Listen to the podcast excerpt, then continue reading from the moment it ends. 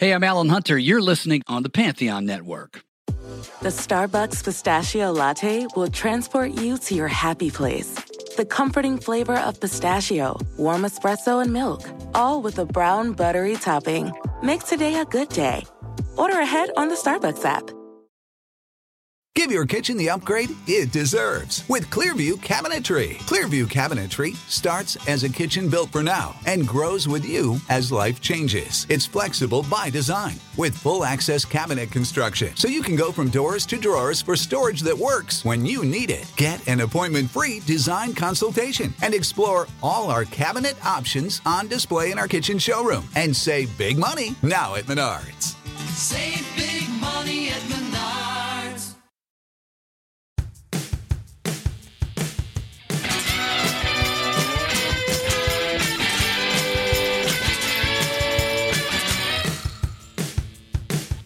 Okay, welcome back to the Goldmine Podcast. Today, our guest will be Mike Greenblatt. Now, Mike is a longtime Goldmine author and editor. He has his own columns um, online at goldminemag.com, but he also wrote, to me, the definitive book on Woodstock, Back to Yasgur's Farm. And he wrote it on the 50th anniversary, but it's still out there. Penguin Books. You could still get it at your bookstore. You can also get it at the Goldmine shop at goldminemag.com. And even though it was written on the 50th anniversary, it's still relevant, of course, because Mike lived it. He was there and he went through the whole experience. It's a beautiful book. It's hardcover, filled with a lot of photographs and details about when the bands actually went on. And uh, for this new issue that we put out, August September issue of Goldmine, that's also in Barnes and Noble and Books a Million. You can pick that up. Uh, Mike wrote the 10 best and worst things about Woodstock, 1969. Uh, so I want to welcome Mike. Mike, welcome. You've been on the podcast before. Welcome back. Thank you. I always love doing your podcast. Uh, you, as as uh, unlike other podcasters, are actually a real friend of mine. Yeah, that's correct. Now, one of the things I want to talk about first is is your book. Now, like I said, even though it was written for the 50th anniversary, it's still relevant. People can pick it up and enjoy it very much. They could after they buy it, they can look at it every August on the anniversary. And if they're there, they can bring back a lot of memories. Now, what I want to talk about is your article, The 10 Best and Worst Things About Woodstock 69. Uh, first off, how would you, what is your opinion? Uh, speak about the difference of the original event and these offshoots, uh, offshoot Woodstock events. To me, there's only one event, and that was in 69. Um, I didn't go to the other two. I'm not sure why they even put them on. Um, some think it was a cash cow, whatever. But one didn't go well at all, and one went okay. But what's your opinion on them? There's only one Woodstock. Yeah. And that was the one in 1969. It was a cosmic accident. Despite the fact that there was not enough water, not enough food, not enough bathrooms, the weather was horrible. A monsoon ripped through us on Sunday. There was not one instance of reported violence. Uh, we were the so called peace and love generation, and we proved it over those four days. Um, whereas opposed to Woodstock 99, there's two feature film documentaries about that horrible, horrible event. It was like the other side of the coin. Yeah, it was indeed the flip side of the coin, no doubt about it. Um, there were no rapes, there was no violence at Woodstock in 69. Uh, the man next to you was your brother, and the woman next to you, whether she was topless or not, was your sister. And we all shared a similar political philosophy. And it was almost uh, too good to be true. Um, it, in fact, it got me into uh, a career of writing about music because when I came home, all I did was try to tell people exactly what I had been through. I couldn't believe it. Um, and the fact that I was tripping first, the Sunday portion, uh, just made it into a big, it it was like a phantasmagoria, a psychedelic uh, pinwheel that I just stood there and I just couldn't believe what was going on around me. Um, I'm glad I took the brown acid. Well, that's, those are the two things you mentioned in the best of category, which was the love and peace and togetherness, which you're here to announce that it was not a myth. It really No. was amazing that all these people gathered, and even though a few people died, but also, as you put it, people were born uh, like any other day in any other city or town in America. Uh, the people who died, wasn't it of uh, exhaustion or I can't remember exactly. Uh, maybe One people, one person, one person got run over by a tractor. Oof, Uh, they were in their sleeping bags. The tractor went right over them. Another person overdosed. right. And I forget how the third person died, but you know, in cities of that size, people die and people are born and, and Woodstock was, was no different. Right, and like you said, no violence, which is amazing. Um, which of course, Altamont would prove the uh the opposite and bring the sixties peace and love generation kind of to a halt, but uh let's not get sidetracked. You also said the brown acid was a very good thing for you. Now, some probably would disagree, and there was even an announcement to warn you off of buying that. Yeah, that became the punchline of my book tour when they said from the stage, don't take the brown acid. I said, oh shit, I just took it.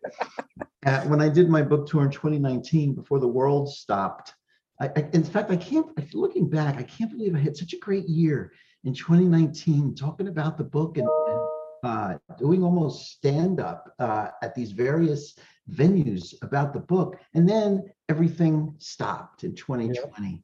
Um, I'm glad I got it in. And I'm glad I got to uh, travel around the tri-state area to talk to people about the book. And um, it's it's still selling. In the sacred land itself, you went back there. I went back there a number of times. First was to interview uh, the curator of the new Bethel Woods Museum uh, and Performing Center for the Arts, right on the exact same plot of land that Woodstock took place. And amazingly enough, when I went back a second time to go in the author's tent and sell my book and sign autographs and pose for pictures, the same exact monsoon that hit Wow. us in 1969 revisited the same locale on the same day, and we had to be evacuated. I'll never forget it. I couldn't believe that monsoon came back to haunt us 50 years later. Did you have the mud too? There was mud, there was confusion. I was carrying uh, boxes of books uh, in a pouring rain, trying to find some way out of there. I, I couldn't believe the same storm hit us in the same location. This time you weren't on the brown acids. Only this time, only this time I, I was I was almost 70 instead of being 18. So it was a little different. Well, you know, it is possible, right, that maybe you got a, the good batch of the acid and uh, there were bad batches. Uh, I don't know much about uh, acid or hallucinogenics, but uh, maybe that was possible. And the lady who gave it to you, you said was, didn't she give you bread? Yeah, she was a very nice older older woman, um, and she gave me a loaf of bread and uh, and a pill, and I devoured the bread because I was starving by that time, and I had the pill. And sometimes I think if I didn't take the brown acid, I would have been really bumming out at the weather and the situation. I might have left, uh, but because I was so tripping and so heavily high that it all became psychedelic, a tableau right in front of me that I couldn't believe what I was I was I was in the middle of it. And I couldn't drive home if I wanted to anyway at that the particular music. point. Plus, we didn't know where the car was. Yeah, that that would not be good while you were um, on acid trying to find the car. Um, now, what? How did that come out? Come up? The lady gave you bread and said, "By the way, you want some acid too?" you know, How- because to that? I don't remember. Uh, all I remember is she gave me the bread and she go here, take this too. Ah, Okay. I said, okay. I had done, we had done acid numerous times in the late sixties, uh, many times on the way to New York City to go to the Fillmore East. Yeah. Uh, I'll never forget uh, tripping while seeing Pink Floyd at the Fillmore East. And uh, I remember when they did the song called uh, Careful with That Axe, Eugene, from the album Ummagumma. And uh, it's 10 minutes of mellifluous organ and then the scream. And when they shouted that scream out, it freaked me out so much. I got up and I ran out of the Fillmore and I ran down Second Avenue, hyperventilating and sweating. And I made my way into, into this club. And there was this crazy black guy on the bandstand playing three saxophones at once. And I stood there looking at him until they kicked me out. Well, that was my introduction to jazz. And it turned out to be Rahsaan Roland Kirk, who was playing these crazy instruments. I'll never forget it. And then I went, went back to my seat and finished the Pink Floyd show. But the point is, we had done acid numerous times, uh, and it was always wonderful. So it wasn't a surprise. No, Um, now you best of you you mentioned favorite acts.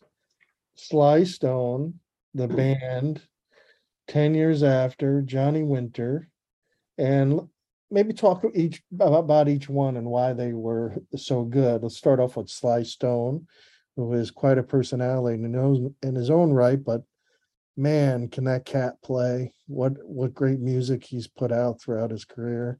Um, I know he's kind of a recluse now, right? But I was, uh, it was like three, or three or four in the morning. And we had been up a really long time. I was fading fast.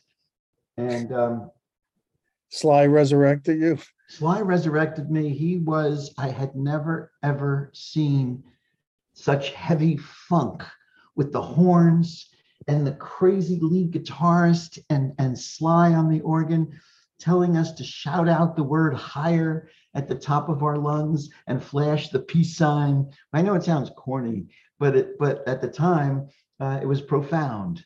And indeed, we shouted out the word higher and we danced. And I'll never forget, I had to go to the bathroom and I saw an empty bottle and I, I, I peed in this empty bottle and I thought, ooh, I'm taking a taking a leak on the sly, so to speak. And I remember telling that to a few folks, and we were all hysterical. Of course, we were all stoned, so I guess it seemed more funny than it was. But the point is, I had never heard such music. I had gone to see Sly and the Family Stone a couple of weeks earlier at the Cafe Wha or one of those small Greenwich Village nightclubs, and Jimi Hendrix came up and jammed with them on Higher.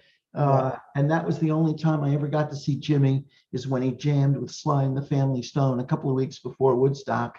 Um, because we couldn't stay for Jimi at Woodstock. We just had to leave. It, it, it, it was too much. We were tired and hungry and thirsty and cold and wet and very uncomfortable. And we tried so hard to stay for Jimi. But Jimi didn't play until like 10 o'clock the next morning to a sea of garbage. Most of the people had left already. Yeah. Uh, and and we just had to leave. But yes, Still, if I had to take a time machine back, I think I'd pick start with the Who and just chill out from there. well, after Sly the Family Stone, I fell asleep. Yeah, I know you had to conk out. I, I fell asleep. Even the Who couldn't wake me. I was Which is dead. amazing. I was dead asleep during the Who's set. and then came Jefferson Airplane, and they came on at like seven in the morning. I also slept right through Jefferson Airplane. But I did talk to members of Jefferson Airplane, and um, I do have some stories about what happened during the the Who's set with Abbie Hoffman jumping up on the stage um, and getting Did Townshend really kick him in the ass or what? Townshend hit him with the butt of his guitar head. And I, I, in my research, I realized that that wasn't the first time that Townshend got violent with somebody that, that got on the stage. There's a story at uh, the Fillmore. Uh, a fire broke out, and the, uh, the the the fire attendant ran down the aisle to, to get on stage and tell everybody that they had to evacuate. And Townshend hit him on the head with his guitar. So- Yeah, hopefully not too hard. yeah, Um, hopefully not too hard. But 10 years tho- those three bands Yeah. on Sunday night, 10 years after the band and Johnny Winter, back to back to back, might have been the three greatest bands in a row ever. Because 10 years after, we had we had been to the Fillmore to see them numerous times. We were Mm. well aware that Alvin Lee was the fastest guitarist in the world. And they played this Woodchopper's Ball by Woody Herman Big Band, uh, but they played it rock and uh, Help Me, this great blues. Of course, I'm Going Home, which they stretched out to unimaginable lengths. And they were thrilling, absolutely thrilling at Woodstock. And my friend, um, my friend wanted to leave. He he was he was straight the whole weekend. He didn't so much as smoke a joint, and he was bumming out. But we had a- an agreement that we wouldn't leave until both of us wanted to leave. So he was a great sport. I wasn't going to leave during 10 years after, or the band. Boy, were they great. Their harmonies and the fact that they all kept switching instruments. Hmm. Levon would leave the drum set and play the mandolin. Uh, Danko would leave his bass and go play the drums. The other guy would leave his guitar and go play the organ. I mean, they kept switching instruments and they sounded so exquisitely like the record that it was so real and organic.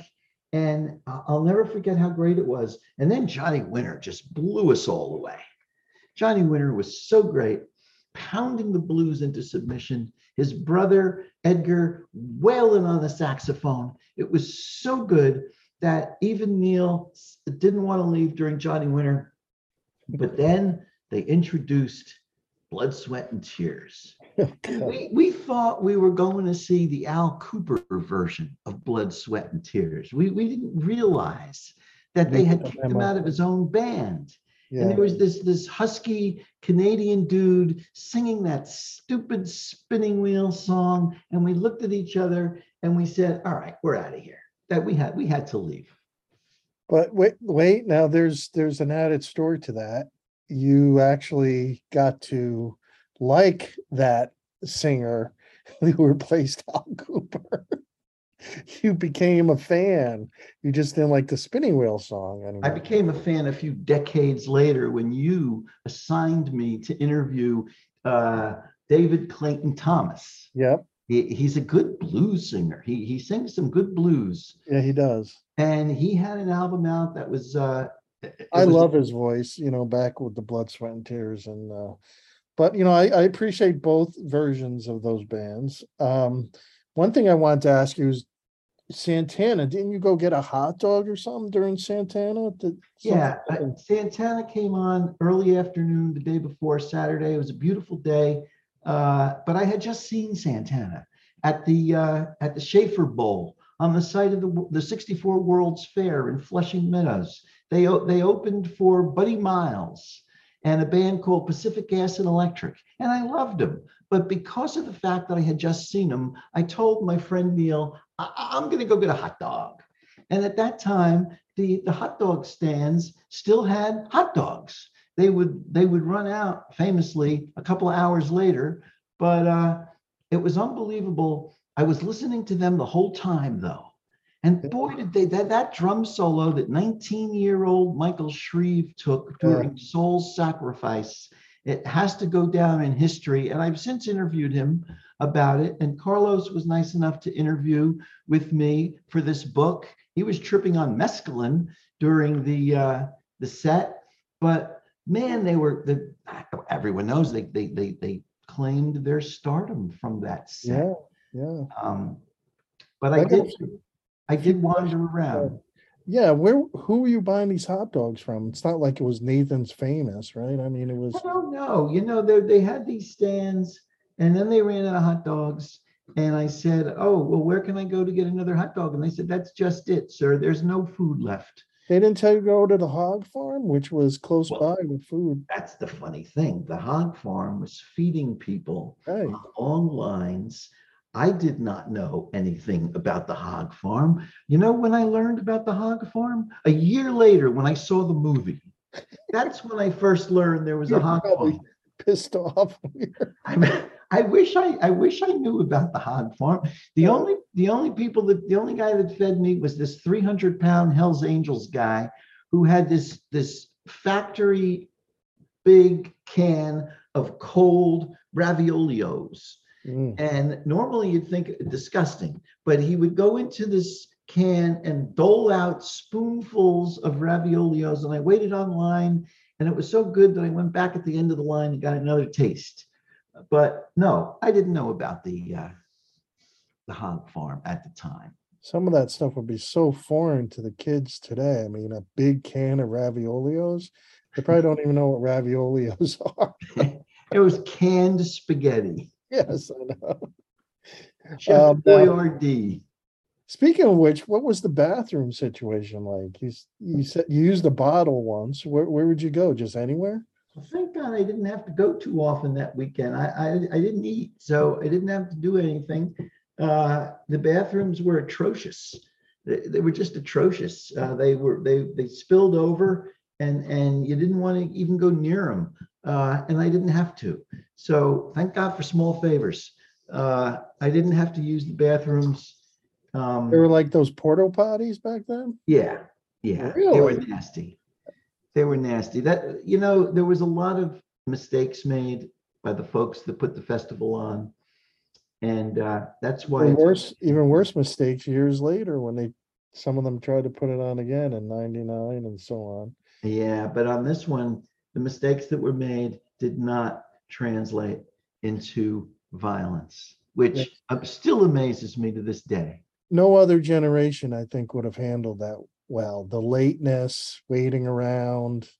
I don't think any other generation would have handled that well. This No, not at all. How about, how about eight hours before the, the music? We were told that the music was gonna start at nine AM. It didn't start at nine AM, nor 10, 11, 12, nor one, two, three, or four. It was five o'clock, eight hours of waiting around. And then we would have loved anybody that got on stage, but Richie Havens wound up playing one of the most iconic sets. Yeah. Uh, we loved Richie Havens. Now you said the most cathartic experience was the fish cheer, right? Yeah, uh, it was Saturday afternoon. Uh, we were very high.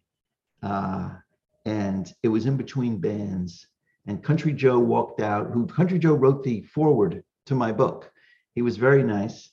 And um, Country Joe came out on a, with a borrowed guitar and he was playing a few country songs, and everybody totally ignored him.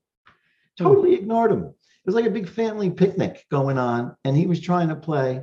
And then, so he walked off the stage. And, and we ignored him so much, we didn't even realize he walked off the stage. But he came back. And that's when he asked us to give him an F. And we shouted out, F. Give me a U. And we shouted out U. Give me a C. And we shouted out C. Give me a K. And we shouted out K. And he said, What's that spell? And that's when we shouted out that word. And it was cathartic and it was hilarious and it represented pure and extreme freedom. 10,000, 20,000, 30,000, however many were there at that time, were shouting out that one word. And he asked us seven times what that word was, and we answered him seven times. It was the greatest moment of Woodstock. And you'd think something so silly could have such profound importance, but there was just something about shouting out that word in public with others also shouting out that word that I'll, I'll remember for the rest of my life. Yeah, plus there was so much going on at the time. Um, kind of like what's going on today. There was so much frustration and anger and, you know, building up that um it was cathartic, I'm sure. We all went to Woodstock thinking we were going to be drafted Yeah, and sent to fight an illegal and immoral war halfway around the globe. We suffered under the yoke of that responsibility because the draft was still in our lives. So it was very intense. Politics was a major subplot of, of Woodstock. yeah. And and I don't think anyone understood the domino theory of the war. I mean, let alone uh you know, some some educated uh, older people, you know, didn't understand it either. Um, everyday common people um, that worked nine to five, you know, so it was like what are we fighting for? Um, you know, that was that was the I'm sure I didn't live through it. I was alive, but that certainly wasn't a a worry of mine. You were like two. How old were you in 1969? Four? Uh, I was four at that time. Yeah, you were four. No, you didn't have to So worry I was more trained. worried about my Tonka train, you know, I could care less about uh, what was going on or- in the world around me. Sometimes I wish I was still like that. All you cared about. Uh, well, but, the set by Joan Baez crystallized the problem. oh, because Uh, Friday night, she finished the show, and her husband, David Harris, was in prison for uh, avoiding the draft. mm, And I mean, that's that's really something to be in prison for. And, and she played that great protest song. Um, I thought I heard Joe Hill last night. And of course, Joe Hill is a martyr for union, for the union. They they they they killed him. And uh, it's it's it's a great song. It's it's a great liberal union song. And when she finished, it was almost like we were all in tears. Uh, we had stayed up so late to listen to her, and her voice was so beautiful. And there she was, barefoot and singing just with an acoustic guitar about Joe Hill and uh, and some other songs. Um, yeah, that's when I met the crying girl, and we we solved all the world's problems at five o'clock in the morning, and I fell in love with her. I never got her name. well, it was that connection, right? That you'll never forget. Right. She lives in this book. So there She you lives in the book, and then the next day, I forgot about her, and I met the laughing girl in the lake, and it's funny because usually Sure she wasn't the same girl? no, it was a, it was a different. usually, when uh, when you're 18 and you meet a girl for the first time and you share a connection, you're usually not both naked. Right. Uh, but we were, and we were in the lake, and uh, I told her about our wonderful spot that we ha- we had. I mean, we were like right there, right in front of the stage. So one of you stood there while the other ventured out. You always Yeah, we never left. We never both left our spot, and we always found the spot coming back because our neighbors to the left of us erected a flag with a big peace sign on it, so I could always see that flag and that peace Oh. sign. So I knew where Neil was. The only time that we got in trouble was after the monsoon came and Neil left to find a phone booth to call our moms Mm, and tell them we were all right because the TV news had declared it a disaster area and everybody Oh, was uh, uh, they didn't realize how much fun we were having. They thought the whole thing was a nightmare. And so did my mother, I'm sure. And um, that's when the the acid kicked in at the end of Joe Cocker's set and it got really dark and the winds whipped up and they made an announcement they're going to have to stop the music and the music stopped dead cold stopped for three hours there mm. was no music and it poured i mean really poured and all our stuff was still back at the car. I didn't have any clothing for the for the or no blankets no tent no no anything. Shorts and a t-shirt that i had been wearing since thursday. And man it was pouring and neil wasn't there and i was i started to panic and it wasn't fun anymore. And it was part of the experience and good thing i was on the brown acid uh, because it made it into an adventure it was like a it was like one of those survival movies Yeah, you Uh, didn't, this was obviously one of the worst parts and you, you talk about it. You didn't do any mud races though. There were people doing mud races. hell no i wasn't interested in covering myself with mud the uh the, the, the great spot in front of the stage had turned into a lake of mud Ugh. and I, I couldn't sit back down.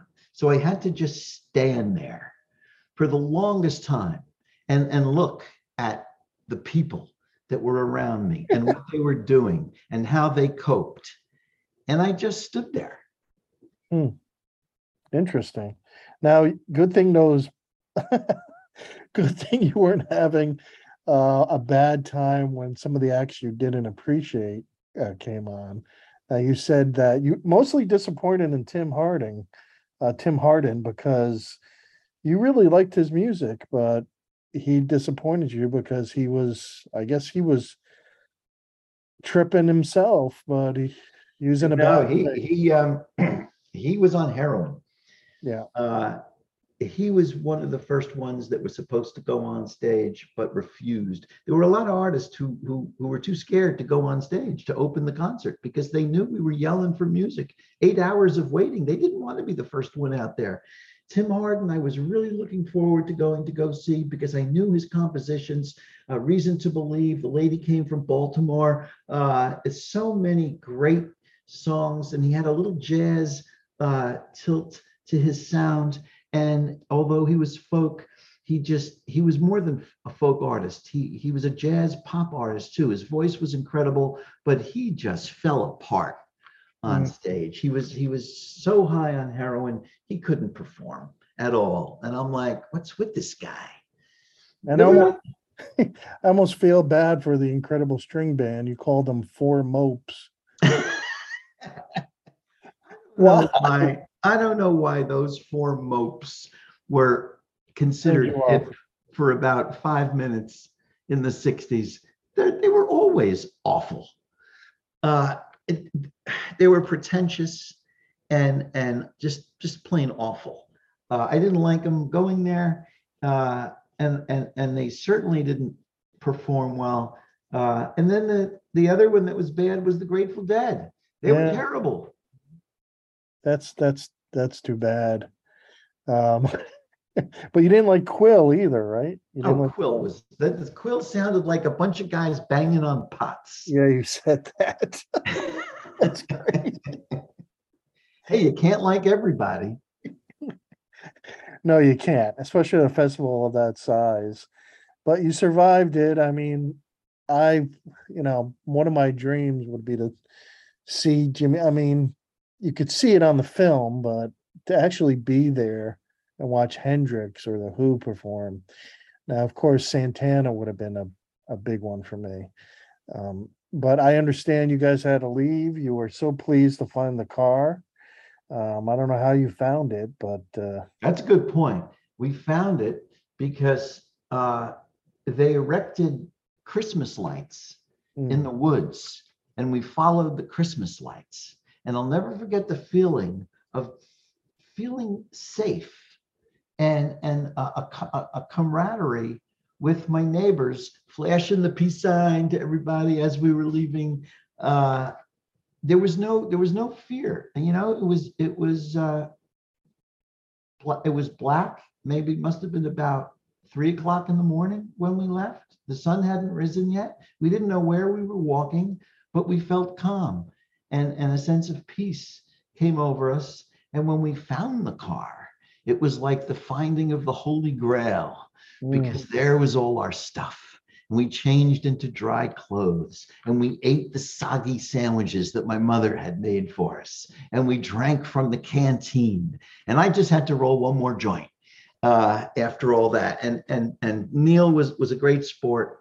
And I got behind the wheel and we started to get out of there. And then I realized I'm still tripping. I can't drive home yet.